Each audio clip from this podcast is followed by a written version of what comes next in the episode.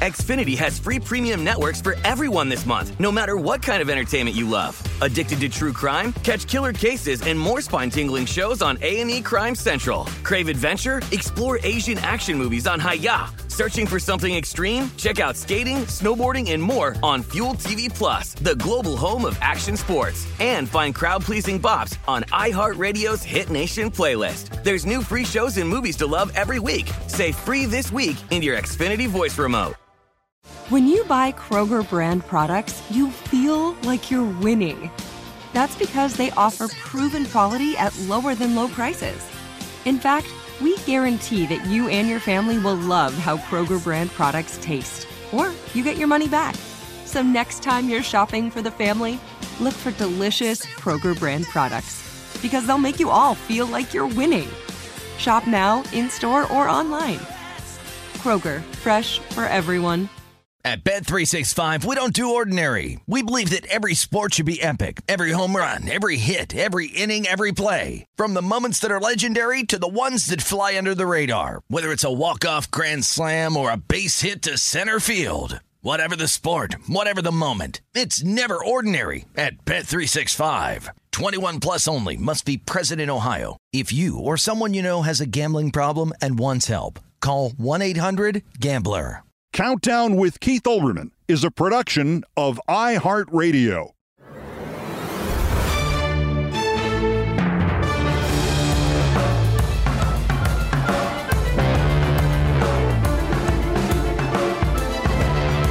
This is a guess, but I think Trump is right now terrified that his property manager, Carlos de Oliveira, is about to flip. Trump freaked out again last night on social media about Jack Smith and the documents, and Hillary emails, and Biden documents, and the special counsel covering the Biden documents review, and without provocation from any known developments. And the last time he did stuff like that, I told you something is going on at the grand jury, but I'll be damned if I know what. And hours later, there was a superseding indictment on the documents. So, with that context, let me say this again. Something is going on at the grand jury because Trump may not have many human traits, but he is really good on exhibiting cause and effect. And this freakout has to have something to do with either or both of these developments. At 10:30 this morning at the James Lawrence King Federal Justice Building in Miami, courtroom 5, before Magistrate Judge Edwin G. Torres, we were to see present himself for his first appearance.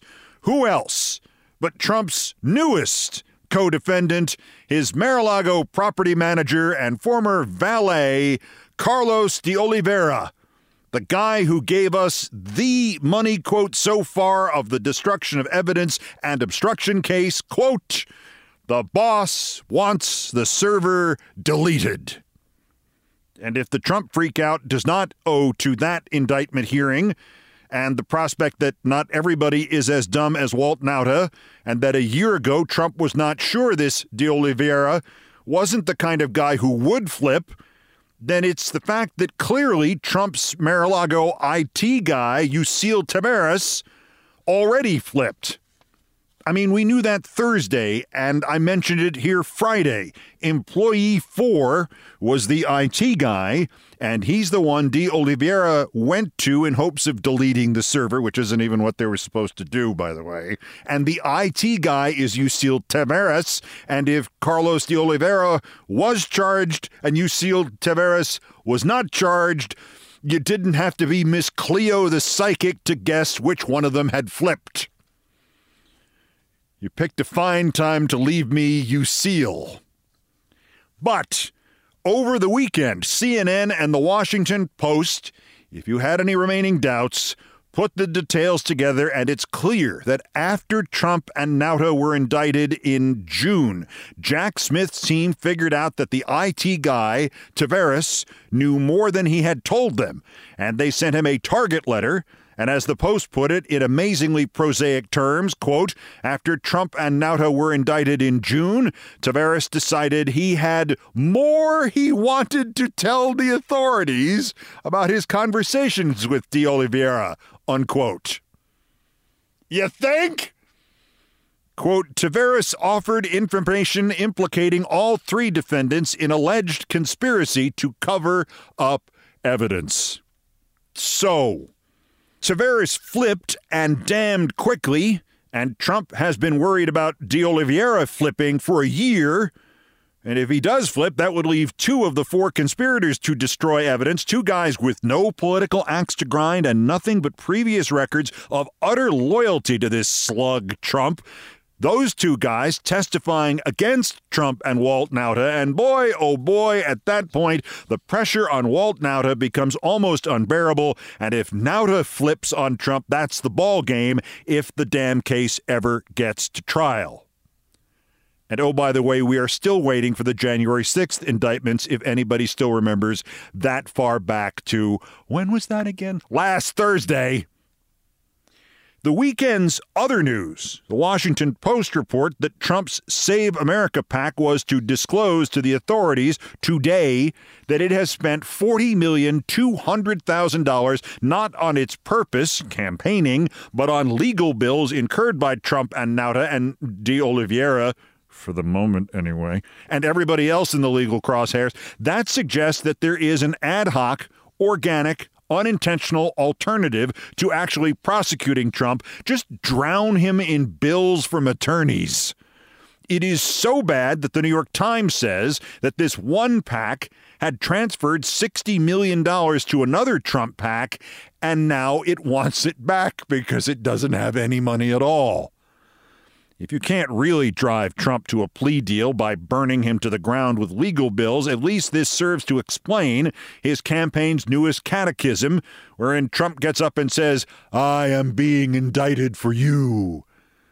I am being indicted for you has a second unspoken sentence. I am being indicted for you, so you better help me pay for it.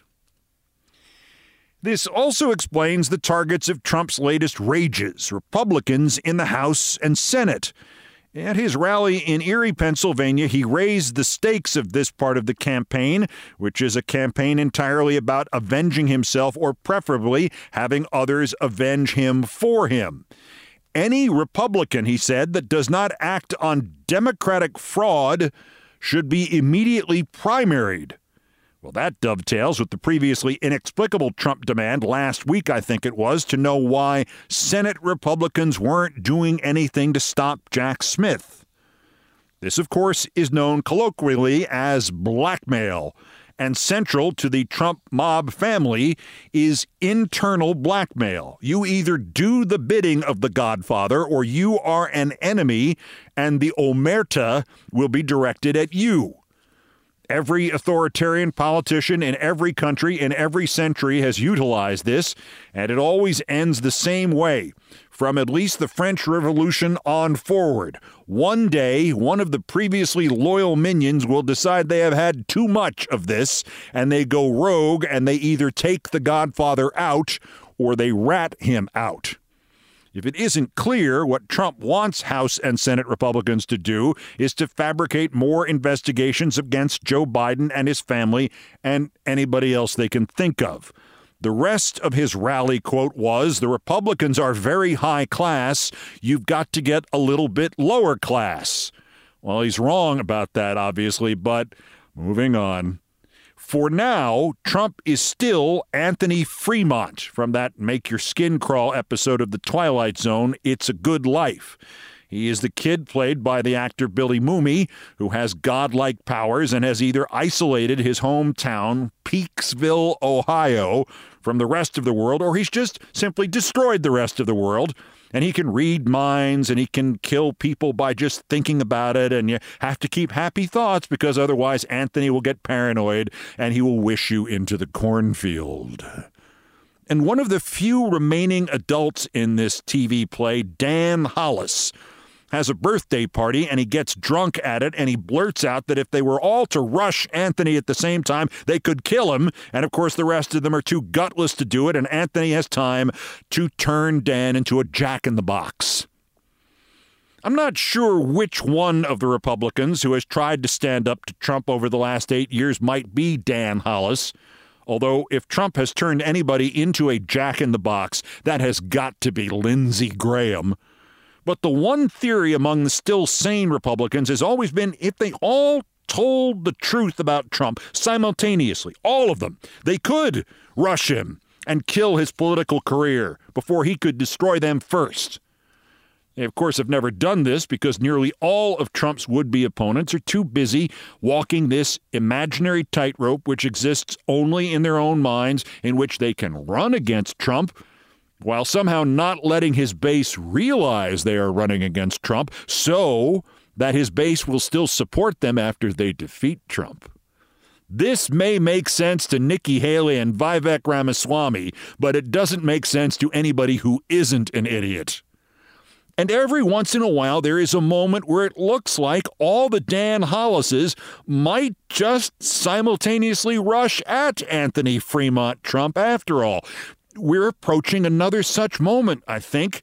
Chris Christie has been beating him up for weeks. Yeah, it may be futile. It may be hypocritical. It may be eight years too late. None of these truths means it can't still be enjoyable. Asa Hutchinson again said yesterday Trump must stop attacking the justice system, and the Republicans have to do something to make him stop.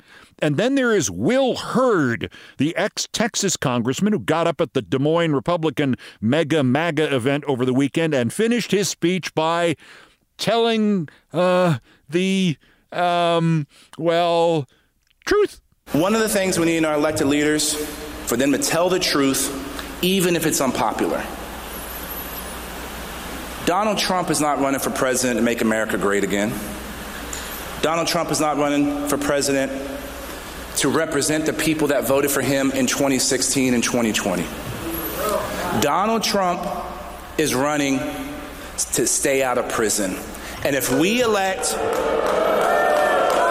I know, I know, I know, I know, I know, listen, I know the truth. The truth is hard. But if we elect Donald Trump, we are willingly giving Joe Biden four more years in the White House, and America can't handle that. God bless you, and God bless America. Mr. Hurd has not been turned into a jack in the box yet. Mr. Hurd has received a donation, one American dollar, to get him to that 40,000 donor threshold in order to win a place on the GOP debate stage. He got that $1 from me. This is a first for me, donating to a Republican, and presumably a last. Also, the last time I donated to anybody, it was apparently a surprise to my then employers that, oh, gosh, he's a liberal. So I didn't want anybody confused by my chipping in my dollar to give Will Hurd a chance to join Christie and Hutchinson and rush Anthony while they still have a chance. Sadly, as apt as they are, and in some respects as fun as they are, the metaphors of rushing Trump before he can rush you are, we know all too well in Trump's case, not metaphors at all. Two new developments on that front. The Chicago Project on Security Threats has polled Americans on this statement quote, The use of force is justified to restore Donald Trump to the presidency. The use of force is justified to restore Donald Trump to the presidency. On April 6th of this year, 4.5% of Americans said they agreed with that, the use of force. On June 26th, that number had grown to 7%. In real terms, that is 6 million more Americans now who would at least approve the use of violence or the threat of it to put Trump back in power than just in April. The total is 18 million. And they are less and less afraid of asserting this in public. Sometimes it comes out unintentionally. The Right Side Broadcasting Network the propaganda stream that makes OAN and Newsmax both look like the MacNeil Lehrer News Hour carried Trump's rally in Pennsylvania, and in what is nauseating but disturbingly effective pregame programming, Right Side Broadcasting basically interviewed everybody waiting to get into the rally. Hearing others openly speak hatred and violence and madness reassures the other crazies that they aren't crazy. But RSBN exceeded even those parameters. The voice of the quote interviewer you will hear is that of someone named Matthew Alvarez. I know nothing else about him except that his excuse on RSBN afterwards will be that it's very noisy outside and he never heard what the interviewee says. How you guys doing? Good, good, good. I'm here to, to, to guarantee Trump gets back in and get rid of the corruption that's in the White House right now. It's a disgrace. These are just Joe Biden's a disgrace to this country. He's a disgrace, and so are all the uh, so the left and the uh, rhinos, You the globalists. One of them. They Gilmore. Gilmore. I I agree with you on that, ma'am. I love your uh, shirt there. I stand with Trump. What a great shirt to wear. That's where we are. I never heard that said, even though he said it twice and I agreed with it. Later, this man Alvarez said, quote, All I know is I'm here for God, for this country, for truth, for President Trump, that kind of thing. Definitely not a proponent of that kind of thing happening, unquote. At any other moment in American media history, Matthew Alvarez's career would have ended and he would have to gain employment in any field ever again, he would have had to change his name. Now, he'll probably wind up dating Marjorie Taylor Greene. Or maybe Nancy Mace.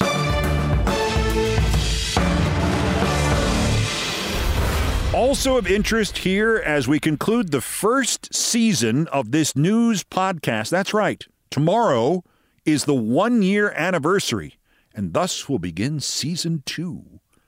Say, what about that Supreme Court justice declaring Congress has no constitutional right to establish any rules whatsoever for his behavior, his corrupt behavior, his corrupt fundamentalist whore for sale behavior?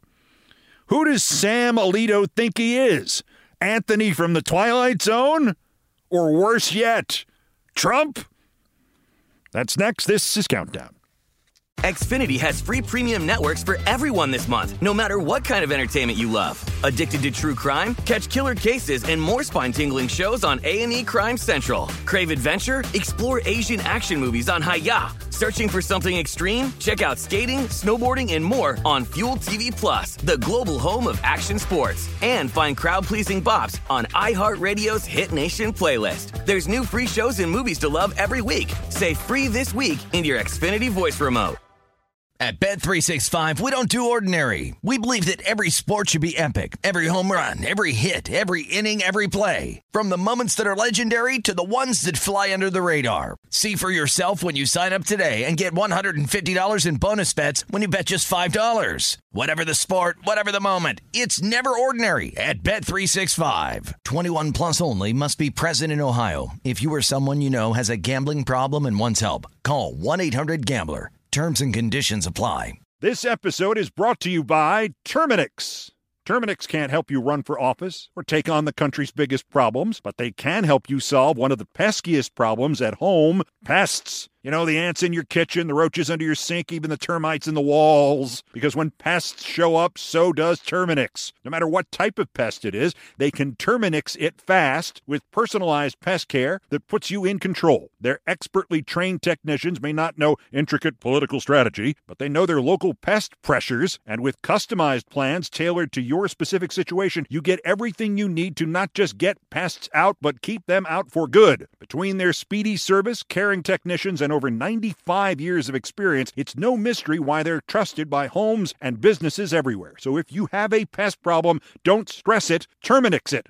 Visit Terminix.com to book your appointment online today. That's T E R M I N I X.com to book online today. This is Countdown with Keith Olbermann.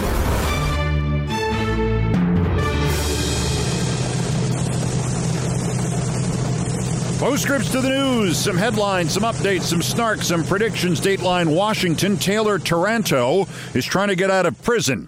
It has been long enough that you may recognize the name without remembering exactly what this guy did. He is the January 6th defendant who amplified the post in which Trump doxed President Obama. And then he went there to find the secret tunnels into Obama's house, and he live streamed himself doing so. For a week, it seemed as if the authorities were going to have to let him go because the only January 6th charges against him were misdemeanor trespassing. Two weeks ago, U.S. attorneys finally indicted Taranto on additional charges felony counts of carrying a pistol without a license and possession of a large capacity ammunition feeding device. Now, Taranto's attorney has filed a new motion asking for his release. To quote it, he has no criminal record and is likely facing a probationary sentence even if convicted at trial. Nuts as that sounds, there is a real problem here. The probation thing may be a pipe dream of the lawyer, but the charges are not commensurate with what he was trying to do at the Obama's home. Nor, just the charges now, do the charges seem to be grounds to detain him until trial. Dateline the Supreme Court. Yeah, we got another problem here. Justice Samuel Alito turns out not only to be corrupt, he seems to have actually gone crazy. I am presuming you saw the unbelievable kiss ass op ed on Alito in the Wall Street Journal, in which Alito railed against well against the fact that the rest of us have caught on to how the conservatives on the Supreme Court are theocratic prostitutes. Alito said, quote, no provision in the Constitution gives them the authority to regulate the Supreme Court, period. So this suggests Mr. Alito, the justice with the Messiah complex, has never read a key original document from the founding of our nation. In that, there is a sentence which reads as follows In all the other cases before mentioned, the Supreme Court shall have appellate jurisdiction both as to law and fact, with such exceptions and under such regulations as the Congress shall make. Unquote.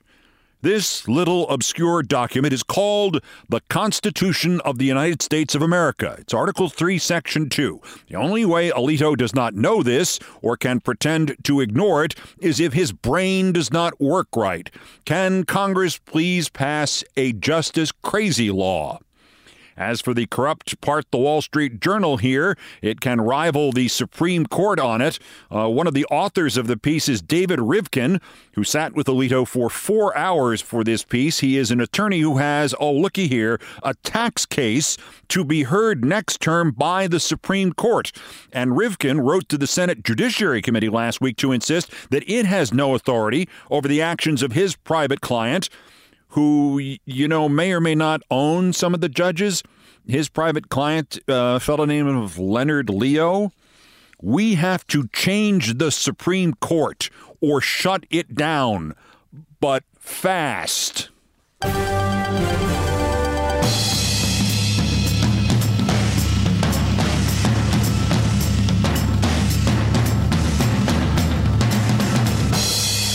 This is Sports Center. Wait, check that. Not anymore. This is Countdown with Keith Olbermann. In sports, how quickly things turn in baseball. A week ago, the Chicago Cubs were trying to decide where to trade their revivified outfielder, Cody Bellinger, the 2019 National League MVP who had been paid $44.5 million to bat 203 over the next three seasons, but who has been born again this year in Chicago and was hitting 315. And then the Cubs ran off eight straight wins and vaulted back into the playoff race. And now they are explaining no, we will not be trading Bellinger at the dealing deadline. But if you are interested in trading this guy over here or that guy over there, we'll make you an offer. The Cubs will not be getting 105 throwing relief pitcher Jordan Hicks, going from the St. Louis Cardinals to the Toronto Blue Jays. St. Louis has also dumped reliever Chris Stratton and starter Jordan Montgomery on Texas. The trading deadline in baseball is 6 p.m. tomorrow, that is Tuesday afternoon.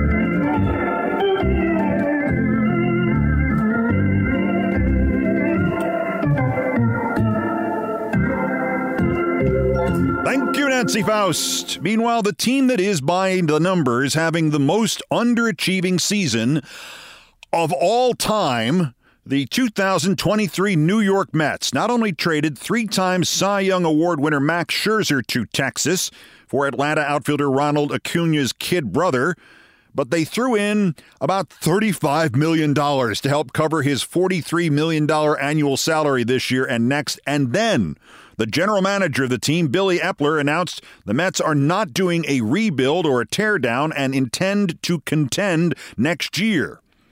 Problem was, Scherzer's slider doesn't slide all the time anymore. He may still be good, sometimes maybe great, but he is no longer dependably anything special.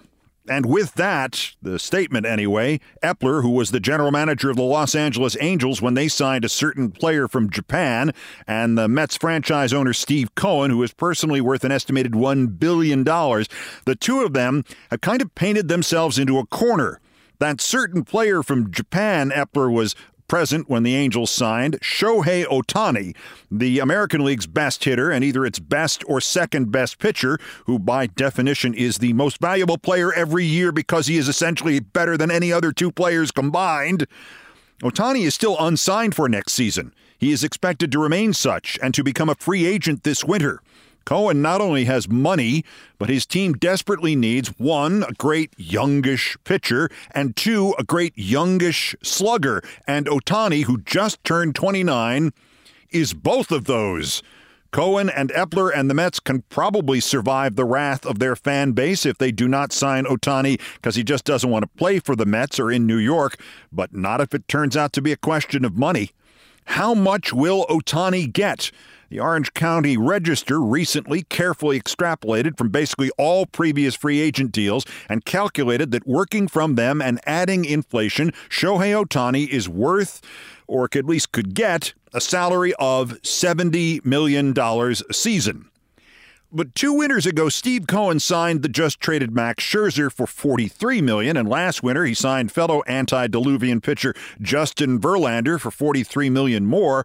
And if you stop and think about it, a player like Ohtani is actually worth more than the sum of his parts because he only takes up one spot on your roster, but basically fills two, leaving you an open spot to go get somebody else who can do even more damage for you. So, will the Mets offer Shohei Ohtani 90 million a year? 100 million? More? Of course, that raises one unfortunate point that no math and no metric can address. The Mets have, throughout their history, now 61 seasons, a really unfortunate history when it comes to bringing in star players from other teams, either by free agency or by trade, and not only not getting world championships out of them, but seeing them basically bottom out and turn into mediocrities. Some have worked out, Gary Carter, Keith Hernandez, Mike Piazza, Pedro Martinez. The others? Hall of Fame outfielders Willie Mays, Duke Snider, and Richie Ashburn. No.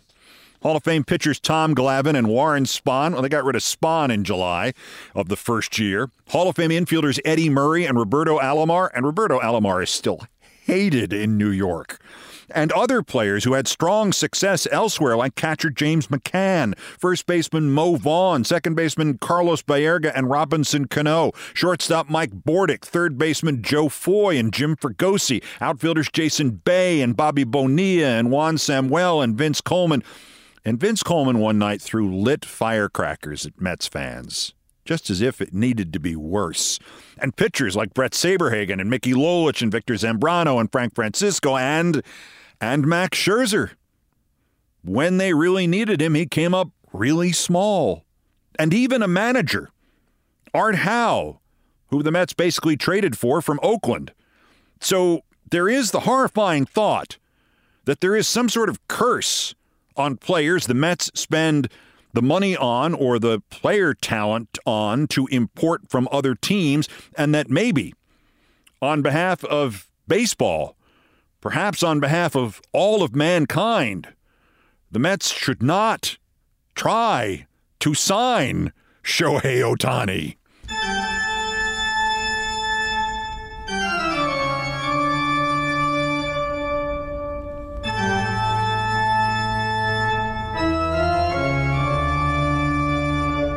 Still ahead on the all new pre anniversary edition of Countdown, the last episode of the first season, when the president of a news network is heartbroken because there is breaking news.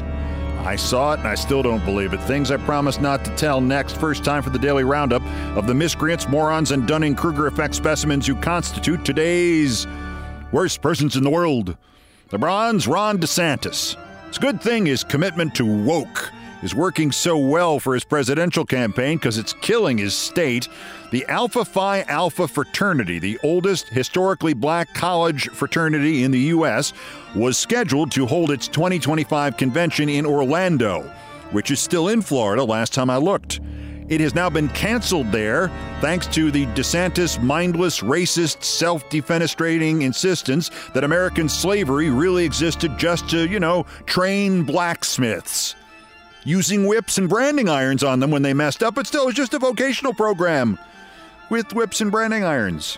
The Alpha Phi Alpha convention, which will go somewhere other than Florida, brings 4,000 to 6,000 people to its host city and $4,600,000 in estimated revenue for the host city.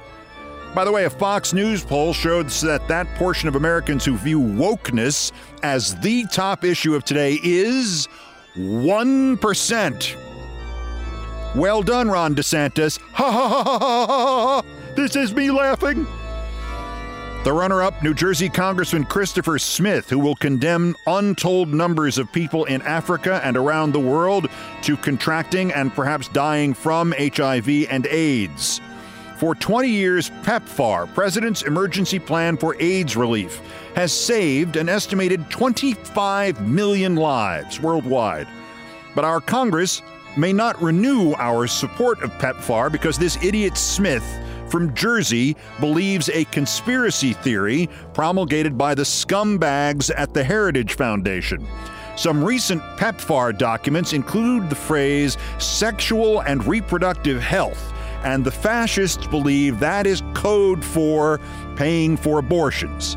It isn't, but don't tell Congressman Christopher Smith that because he believes his conspiracy theories and his fascist society rumors and instructions instead of, you know, reality.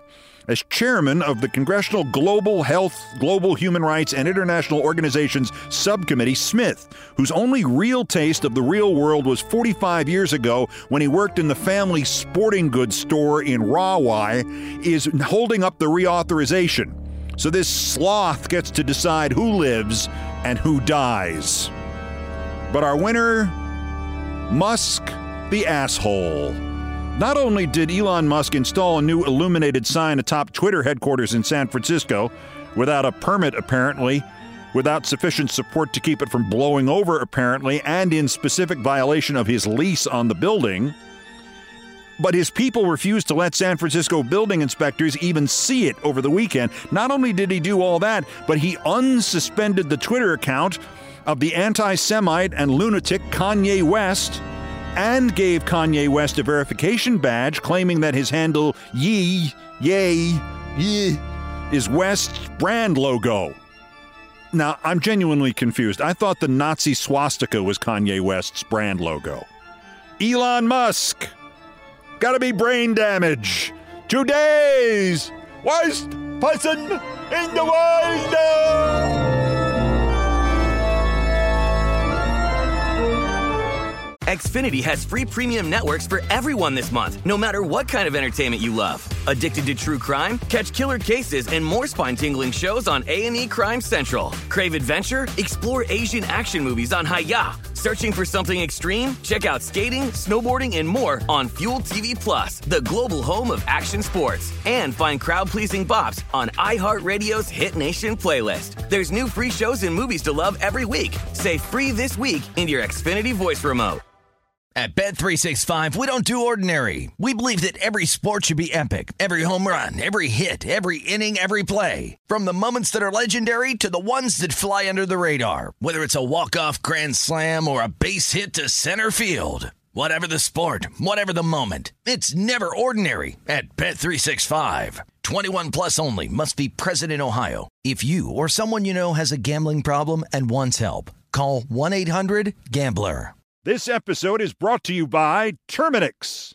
Terminix can't help you run for office or take on the country's biggest problems, but they can help you solve one of the peskiest problems at home pests. You know, the ants in your kitchen, the roaches under your sink, even the termites in the walls. Because when pests show up, so does Terminix. No matter what type of pest it is, they can Terminix it fast with personalized pest care that puts you in control. Their expertly trained technicians may not know intricate political strategy, but they know their local pest pressures, and with customized plans tailored to your specific situation, you get everything you need to not just get pests out, but keep them out for good. Between their speedy service, caring technicians, and over 95 years of experience, it's no mystery why they're trusted by homes and businesses everywhere. So if you have a pest problem, don't stress it, Terminix it. Visit Terminix.com to book your appointment online today. That's T E R M I N I X.com to book online today. Just ahead, I need to correct a mistake I made here, and that in turn reminded me of yet another story from the annals of MSNBC. Talk about mistakes. This one is from 19 years ago, and it seems way less believable today than it did then. And, and by the way, it didn't seem all that believable then. First time to feature another dog in need you can help. Every dog has its day. To the High Kill Shelter at Devore, California, and Petros. And Petros got there three weeks ago with a suspicious neck injury. The injury is healed, he's great. So now they may kill him because of overcrowding. Petros is an absolutely 100% adorable lab golden retriever mix with a gigantic tail wag, a huge butt wiggle, and a big smile. And he needs either a foster or adopter in Southern California or our pledges to help a rescue defray the costs of getting him out of there in time. You can find video of Petros on my Twitter feeds. Warning, he is unbelievably cute. Your pledges and your retweets are gratefully accepted. Let's save him. Petros thanks you, and I thank you.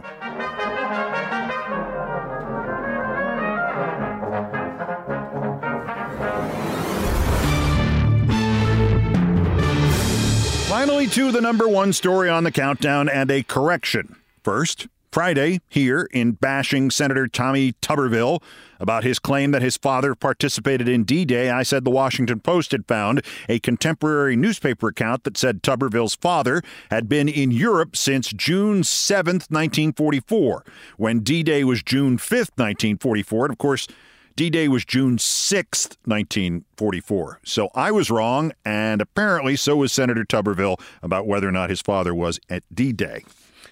And that in turn reminded me of a story about covering D Day.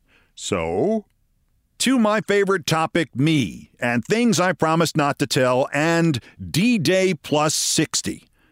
It was June 6th, 2004, and MSNBC's new president, Rick Kaplan, needed to make a mark on the network for his new bosses, and he decided this was going to be it.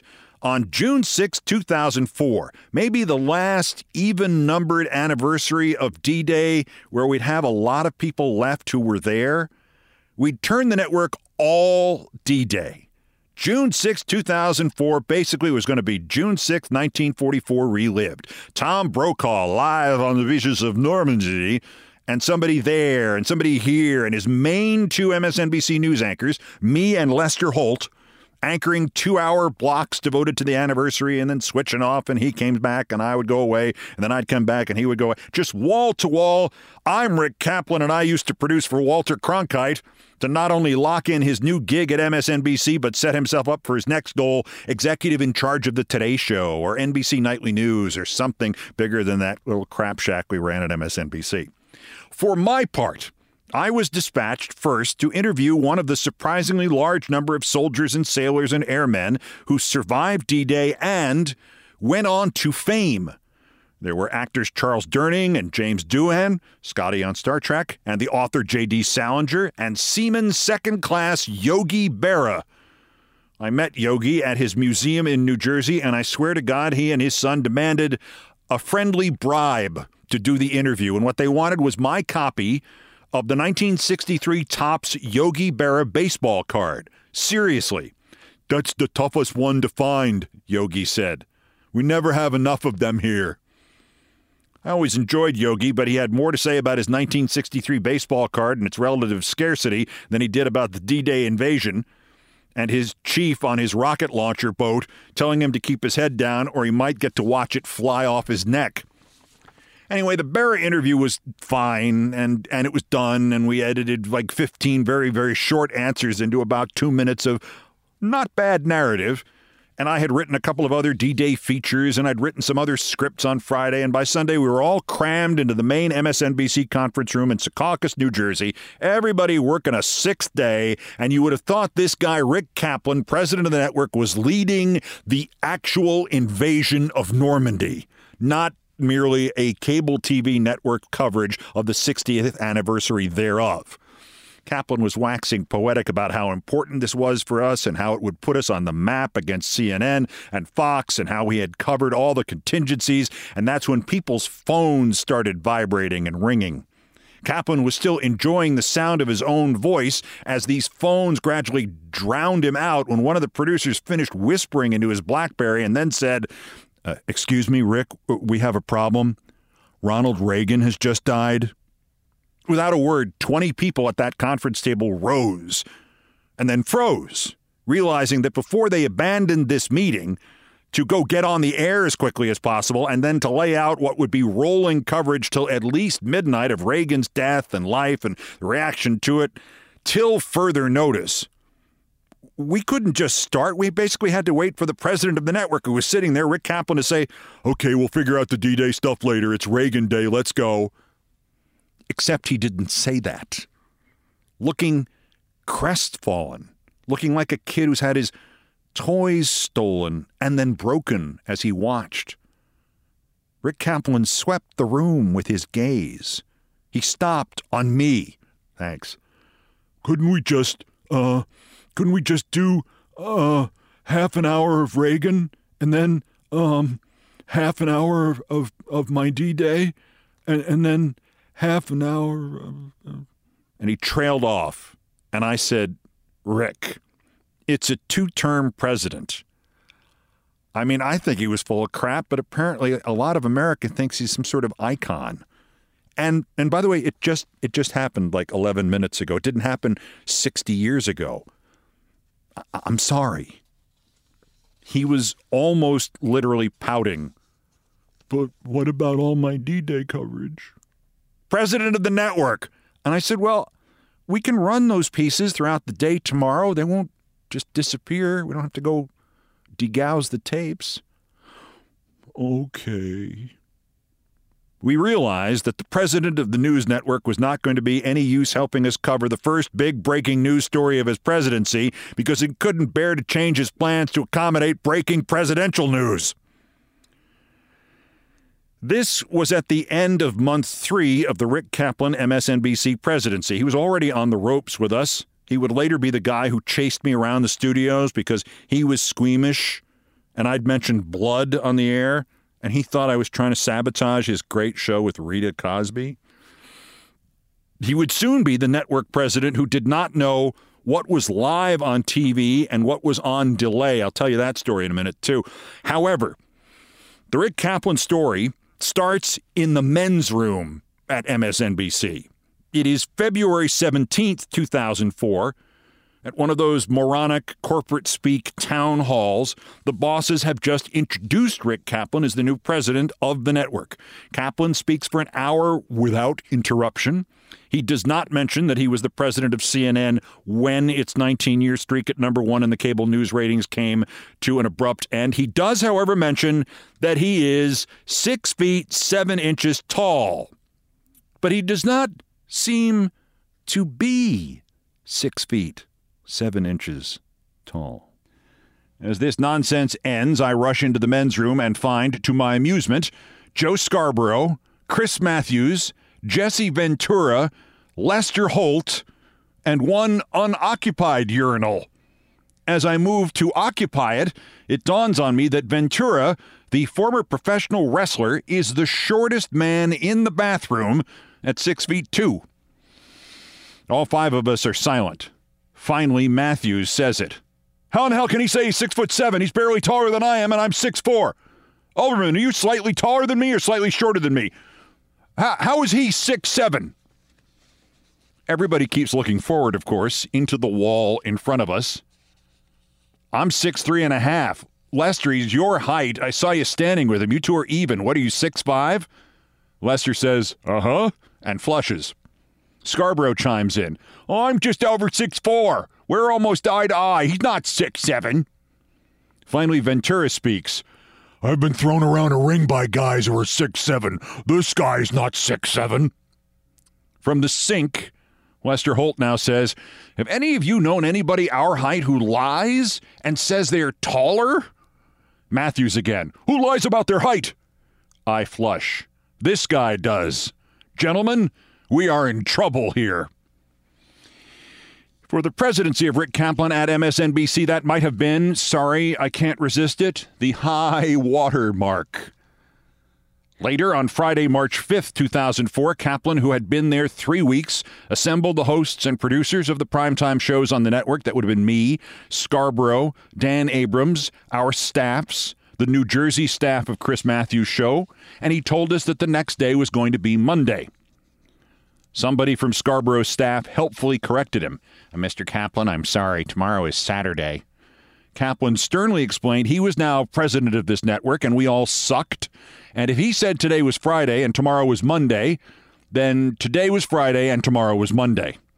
He wanted to see us react to sudden changes in our plans.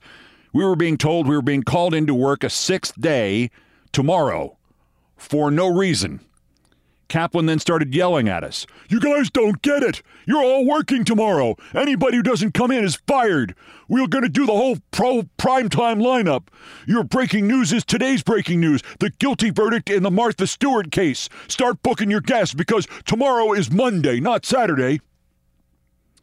Just on my staff, Saturday was supposed to be my reporter's engagement party a surprise party thrown by one of my producers for his wife's birthday, and the day another producer was closing on buying a house.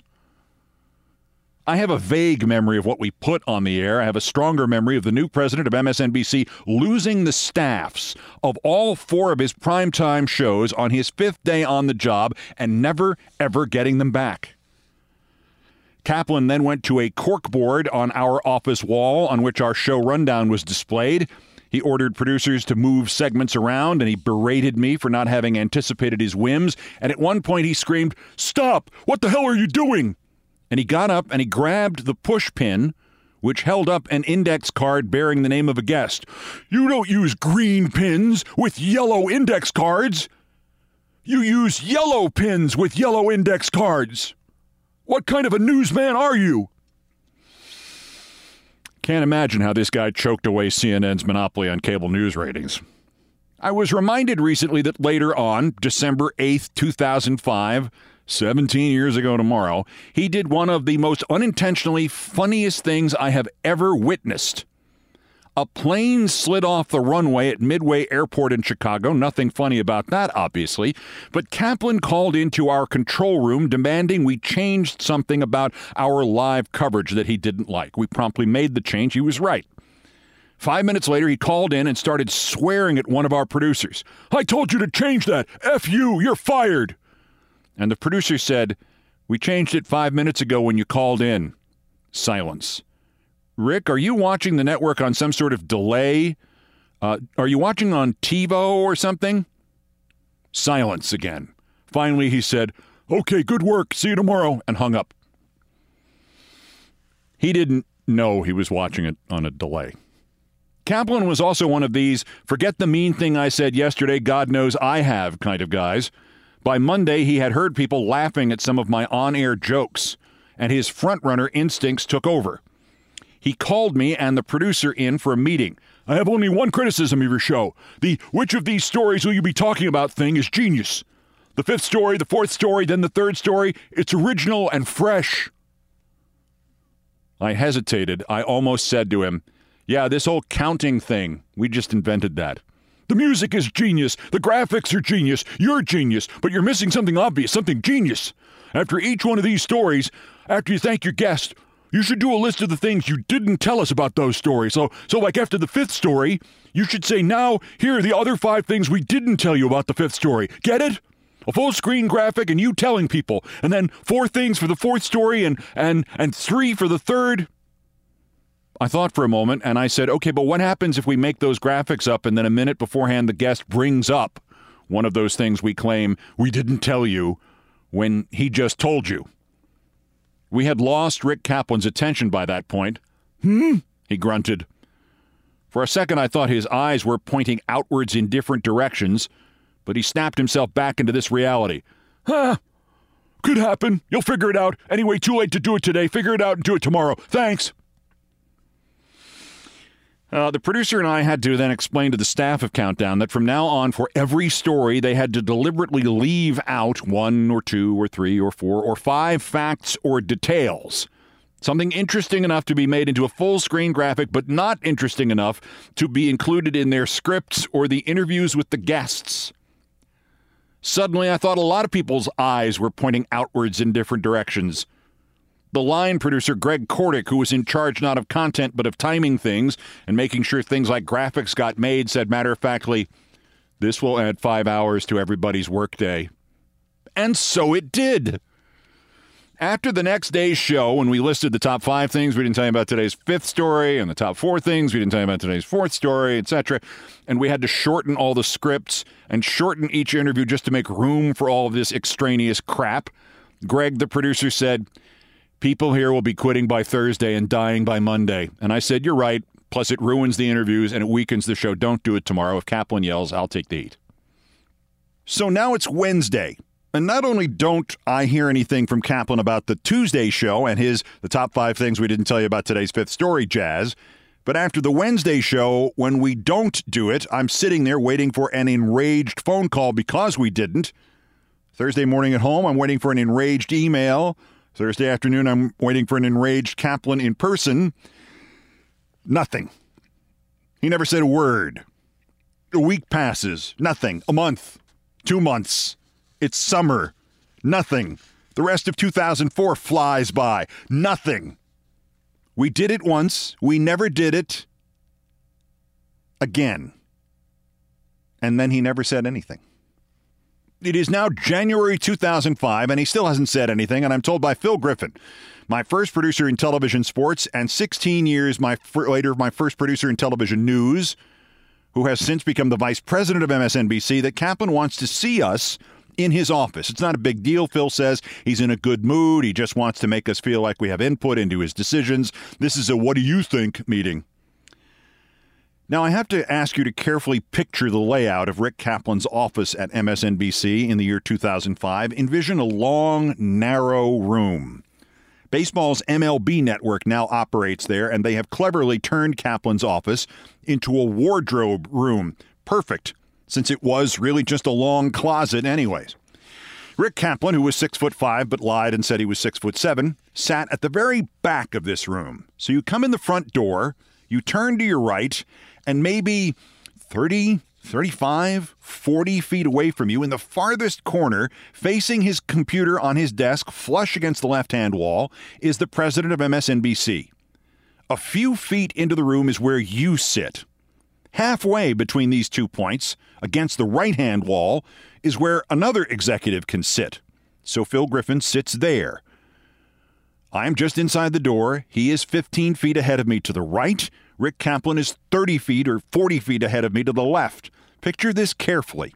The way these chairs and desks are arranged, if you're me and Phil Griffin is looking at you, Rick Kaplan can only see the back of Phil Griffin's head and not his face. If they are both looking at you, they cannot see each other. Weird? Seemingly trivial? Turned out to be essential. We begin this meaningless meeting and talk about guests and graphics, fonts, and Kaplan talks about how much the ratings have gone up in his year as president. And finally, I say, I do have one suggestion. I think the show is going to be very successful, and I think if we want to make any changes, we should make them now before it becomes successful. And I say, I have never heard anybody say they like the fifth story, fourth story, third story stuff. If you want to continue the name countdown because people know it by now, uh, that's great, I guess. But the five, four, three, two, one numbering is a conceit, and it's a lot of extra work for everybody. And I think we should kill it now. Kaplan is aghast. He is pale. He is not angry. He is just stunned. But you can't do that. 54321 is, is part of the reasons the ratings went up. The, the ratings went up when I came up with the idea of, of the top five things we didn't tell you about today's top five stories, and the top four things we didn't tell you about today's number four story, etc. We can't stop that. That's why people watch. My idea. Took me a split second to even remember what the hell it was he was talking about. I had forgotten the whole five things we didn't tell you albatross weeks after the one show we did it and then the staff rebelled and i said screw it and i'll take the heat. And i was about to say this out loud when i suddenly realized that phil griffin 15 feet away on the right his face turned to me and thus invisible to kaplan 30 feet away on the left was making his eyes as wide as possible and phil was looking right at me and silently mouthing the word no, no, no, no, no, all the while keeping his head completely still so Kaplan didn't know he was talking to me silently. I got Phil's message. I dropped the subject. I didn't say it. The meeting ended maybe two minutes later with Kaplan saying, Keep up the good work, and ushering us out by saying, And keep up with the top five things we didn't tell you about today's five, fifth story. Uh, that's what's making it really cook. When we were out of earshot of Rick Kaplan, Griffin thanked me for being able to read his panicked lips. I used an oath to liven up my question. What the blank was that all about? And Griffin said, Now you know what every day of my life has become. It's not worth it to try to correct him. He believes what he believes, and, and he won't be checked or contradicted. And I said, We only did the five things we didn't tell you thing once. Only once. It's like a year later. How in the hell could he possibly think we're still doing it? Griffin laughed like a soldier on a World War I battlefield who has just run out of bullets. See, that's the problem, buddy. He only watches MSNBC here in the office. The place he's renting, it doesn't have cable. President of MSNBC doesn't have cable at home. On June 6th, 2006, they fired Rick Kaplan as the president of MSNBC. They let him resign. They also let him keep his secret, the darkest of secrets for him and for MSNBC, that for his two years on the throne, the president of an all news cable channel did not have cable.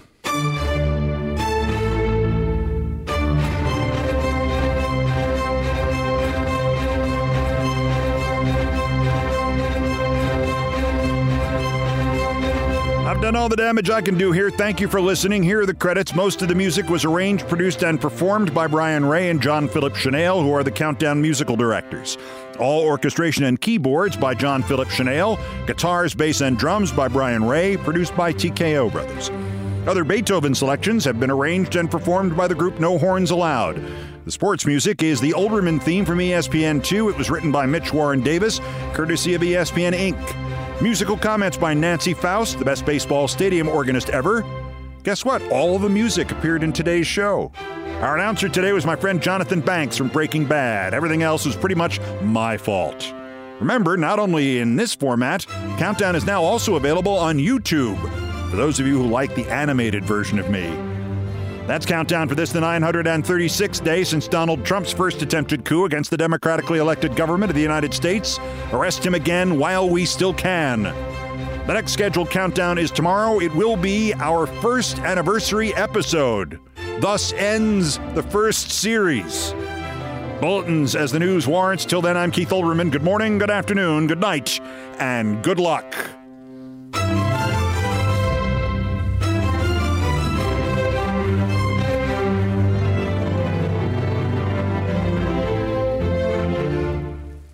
Countdown with Keith Olbermann is a production of iHeartRadio. For more podcasts from iHeartRadio, visit the iHeartRadio app, Apple Podcasts, or wherever you get your podcasts.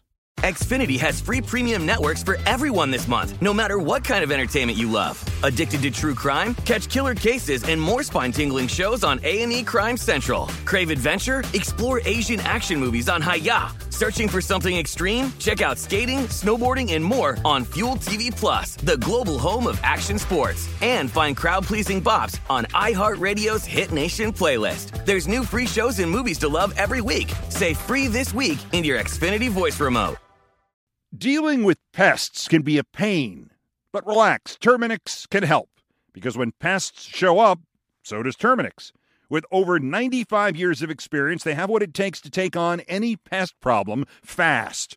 If your home or business has pests, don't stress it. Terminix it. Visit Terminix.com to book your appointment online today. That's T E R M I N I X.com. At Bet365, we don't do ordinary. We believe that every sport should be epic. Every home run, every hit, every inning, every play. From the moments that are legendary to the ones that fly under the radar. See for yourself when you sign up today and get $150 in bonus bets when you bet just $5. Whatever the sport, whatever the moment, it's never ordinary at Bet365. 21 plus only must be present in Ohio. If you or someone you know has a gambling problem and wants help, call 1-800-GAMBLER. Terms and conditions apply.